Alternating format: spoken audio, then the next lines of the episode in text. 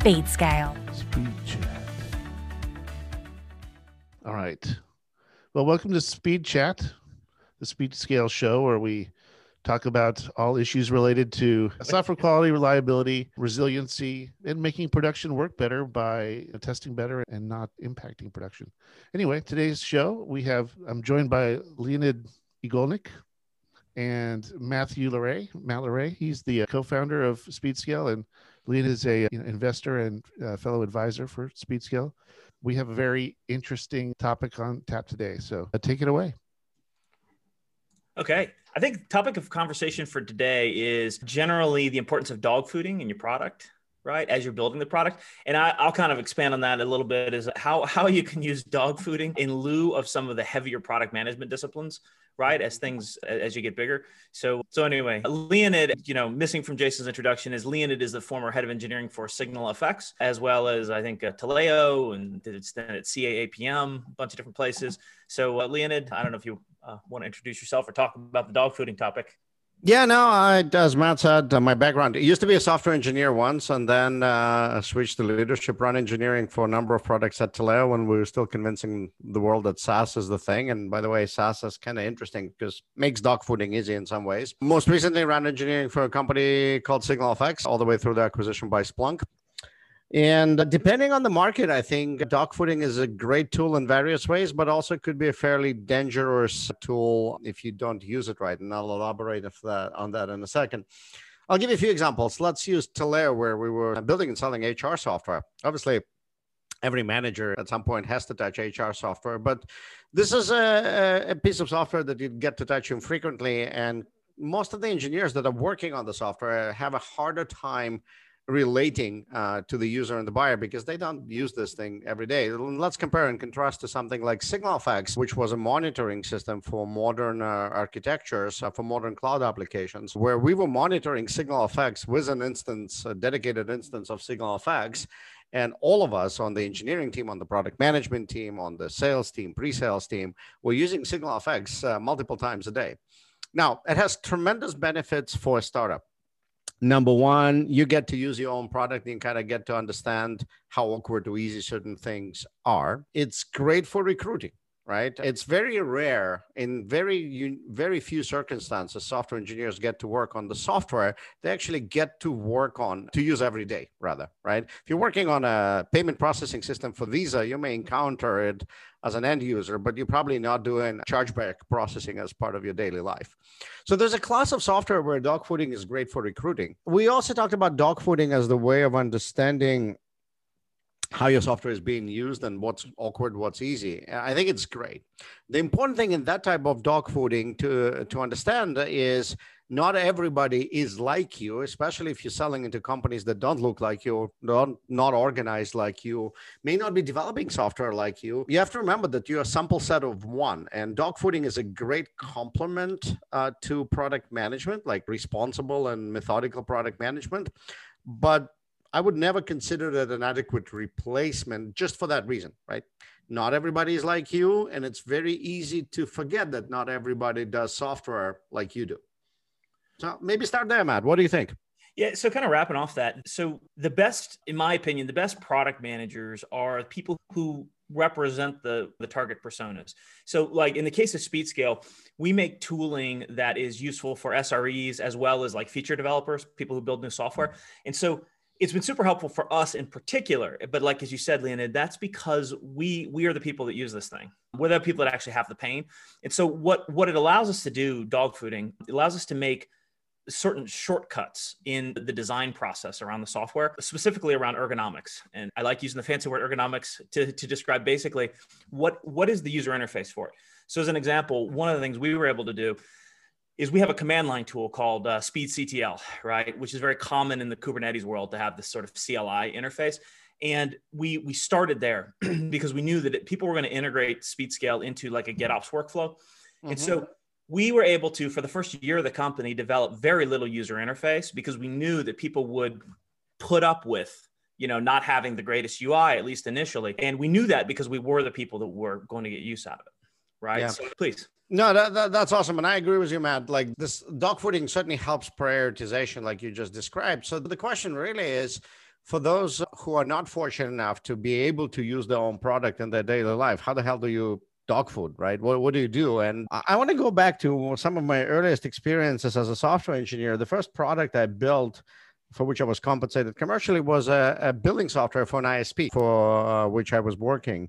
And I remember distinctly, and I don't know, I, I, guess intuitively, I realized that that's a thing to do because I don't think anybody taught me that. I would go and for half a day spend uh, time sitting behind the computers of people that were using my software within the ISP, like processing bills and invoices, and just watch them use uh, that software. And I think it's a very important thing that a lot of startups that don't have that position of using their own software don't leverage well because they're either too shy or think it's not a productive use of time, is not observing their users ideally in their natural habitat, using their own software.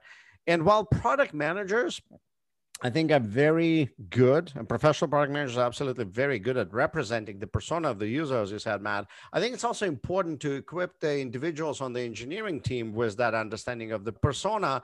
So more articulate and perhaps more data fact based arguments about pros and cons of a particular feature design can ensue because they're based on concrete observations rather than opinions. And I don't know if you have any other advice, but uh, for folks that don't have the product that they get to use every day, there's some calories to be spent here. Yeah. So now you get into kind of the, the professional product management because I, I think that professional product management begins where opinions if you like an example you know when when i've encountered a lot of startup founders who are very opinionated about things they don't know about right and i try to avoid this this particular tactic for myself is it's okay to be super certainly super opinionated when you are the persona. But like you said eventually you're going to branch out and you're going to get into where you need to have empathy for the users. And that's where i think you start to get into more of a professional product management process which you know you're going to go through you're going to go through the uh, research phases you're going to go through you know you're going to run surveys you're probably going to run experiments. I know at SpeedScale probably 75% of the code that we wrote we ended up not using because they were just experiments that that failed right? And then until we found the 25% that was really core. But i'm interested leonid in what you know i think that this kind of gets into like the next stage of startup scaling right? I'm curious what you guys did at signal SignalFX and in other other successful product management organizations. So so i think any any product development and you talked about being opinionated. I i will challenge and maybe disagree with you. I think having a, a point of view an opinion on the market is important. And if you're lucky enough to have the correct one that the market agrees with, you're going to be incredibly successful. You know, if you're not lucky, uh, that things may may go different. Now, there are ways of informing that point of view, and we just talked about methodically observing and understanding the needs of the user, right? And I think it's also important to realize that as the company grows, as the number of people making tens, if not hundreds of small decisions every day grow, that empathy to the user is one of those things that can fundamentally improve your ability to build a product that somebody wants to buy right?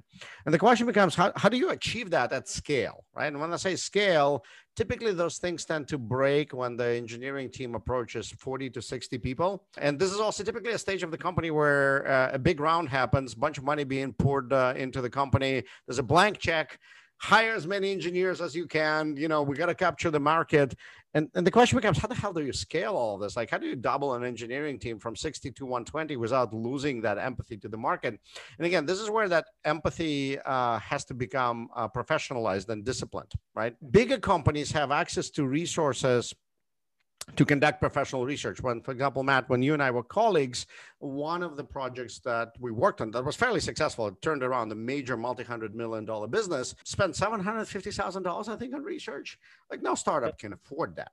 But the techniques that were used by us at that level, given what was at stake, are absolutely applicable to even the smallest startups. And it's really about not understanding what user will do or wants to buy or what features you should be building, but a deep and insightful understanding of durable problems they need to solve and understanding that by observing them and asking them how they solve those problems not how would they solve their problems in the future. I think you know asking people about what they would they use a particular capability of the software is as good as asking them uh, whether they're going to stick to their new year's resolutions. And we all know how that works. People don't change behaviors right? And that's another important very important thing to remember now, the, the most interesting thing is not just this data and those observations are not just useful for designing the right product, but they're also useful for downstream activities such as messaging and sales.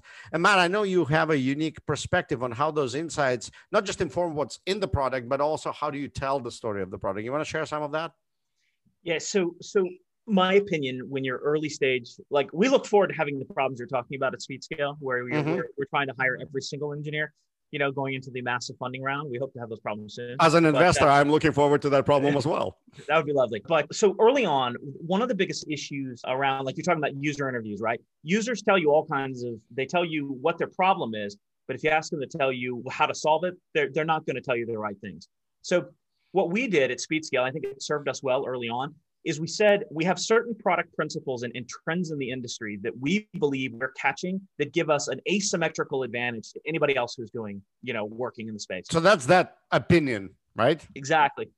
Yeah, and it's t- targeted, as you said, at a durable problem. Right. This is a real problem. We know, you know, because we've, we've done enough research there. So we, we wrote them down. Then We said these are the durable problems we're solving, and then here is here's what we think are the major trends. And if you look at our website, you'll see we believe that when you design a system with a cloud data warehouse as a backend, you're going to build something fundamentally different, right? Even if it's not a professional cloud data warehouse, just you're using like Amazon services or whatever, you're going to design things differently, and the whole the whole product approach is going to look different. So we believe that that's sort of a driver, right? Not just cloud technologies, but more like cloud data management technologies. A second thing that we believe, so so uh, part of that is part of not just what you believe is also what you don't believe. And so we like to talk talk about our we have certain contrarian viewpoints. So one of those contrarian viewpoints is that developers don't want to don't want to write tests. They just don't want to do it. And I think the, the existing theory is that well they have to though. And we say no. What if what if they didn't have to? What if you built a product so that they don't have to write these tests anymore to, in order to achieve validation, right? Another sort of contrarian viewpoint, I guess, that we have is that the new techniques like canaries are incredibly important. We do them; they're awesome. You should do them, but they're not going to solve the problem for every type of enterprise. You know that that's sort of a contrarian viewpoint because everybody's running towards that, but it's just not our experience, right? Mm-hmm. So what? But having those principles written down and understanding that they're they're sort of implicit in the product design allows us to decide what not to do what to take out of the engineering design, what to take out of the product management design. And I think as you when you're a big company, you don't have to do as much of that because you have more resources. At least I, I think. Really? Do, I, I I don't know. I've worked on products, all kinds of things. You never have enough resources to cover your entire roadmap. So I agree with you. I think it is as important to use both dog fooding and those methodical user interviews to decide what to put in the product. Mm-hmm. But a lot of startups uh, fail by not realizing that it is as important to decide what you're not going to do, what you're not going to be. It's very tempting to go chase a deal with a with a bell or a whistle, right? But and there's there's always a balance there. There's no black and white. But it is important to inform that decision based on facts and numbers. And the only place I know where to get them is go talk to the people that will be using the software. One other thing that I see a lot of startups made a mistake on is in a typical enterprise uh, software, there is the buyer and there's the user. And while they may look alike, those are two distinct personas with different priorities and different facts of life, right? The head of operations or the head of engineering, likely the signer on the check for your product, but is not necessarily the end user. And if you want to be, in my experience, if you want to be successful as a product, you have to understand the user, not the buyer. What, what do you think, man? What, what, how, have you seen that experience? Uh, have you seen that delineation between what the buyer wants and what the user really needs uh, in your interviews? Yes, I have seen it at a large company, and I'm, I'm very grateful that that problem exists because I think when at large companies, it's extremely difficult to fight. So one of our advantages as startup founders or startup engineers is that we we can target the user without paying attention to the buyer uh, I think it's an old. I don't remember which which musician said it, but they said, you know, I had ten years to work on my first album, and that's why it was great. But I only had two years to work on my next one because I had to make money, and that's why it wasn't as great. You know, they said they were kind of describing the sophomore slump in, in sort of mm-hmm. albums. And I think the same thing applies in engineering is that you have sort of a blank canvas to go and tackle these different issues, right? When you're uh, when you're an early startup. And so what you don't have to pay attention to is is really is being profitable, right? We're worrying about business cases as much, right? Now the downside of it is you can get enough rope to hang yourself with and then your startup fails. But if you're smart about it, you can really build something that is tailored right at the, the next problem that's coming, the one that the big company can't think about, the one that they're too busy at satisfying the buyer. You know, in my own experience, you know, $10 million deals, right, sound wonderful, and they are, but at the same time, they are, they can be, if not managed properly, they can be crippling to a product and engineering organization because you end up just doing what sales tells you. And if you fall in that trap, then you might as well just, just be order taking and running spreadsheets instead of being in the creative process of software engineering. So, so we started on dog fooding. We gra- we went all around user research and kind of understanding uh, what to put in, what to put out into your product. So I guess we have to summarize. Like dog fooding is great, but I think remembering that your sample set of one is incredibly important remembering that there are users and there are buyers and they're not always the same cohort, as well as understanding how to extract the durable problems while having an opinion. Like it seems, to Matt, that both you and I, which is unfortunate, it would have been more fun to have controversies in a violent agreement around those areas. What else do you think uh, folks need to take out of this conversation if they're thinking about dog fooding and uh, kind of product design? Well, I'll t- I add one thing to it is product market fit. Everybody talks about it. Nobody really knows when you had it, have it. I don't know when we have it necessarily. But one thing that strikes me is that uh, on the other day, so one of the things that SpeedScale does is we record traffic from live environments and we allow developers to reuse it. And I found myself working with a big restaurant chain and I couldn't figure out what was going on. I couldn't tell if it was something we were doing, something they were doing. And I actually used SpeedScale to solve that problem by bringing traffic from their environment right onto one of the developer desktops to anal to figure out what's happening and run basically equivalent of like unit tests against the real production environment without actually having to touch production. That's the one thing I'll say is that you can dog fooding in a way, if you are the right persona, you satisfied all the other things that we've talked about, it is an indicator, an early indicator of product market fit. You've got something that is uh, that if you can dog food and it really is useful, you still don't know if people will pay for it, but you know you've got a real product on your hands. So I think we're running up against time here. So I guess on that note, we'll toss it back to Jason.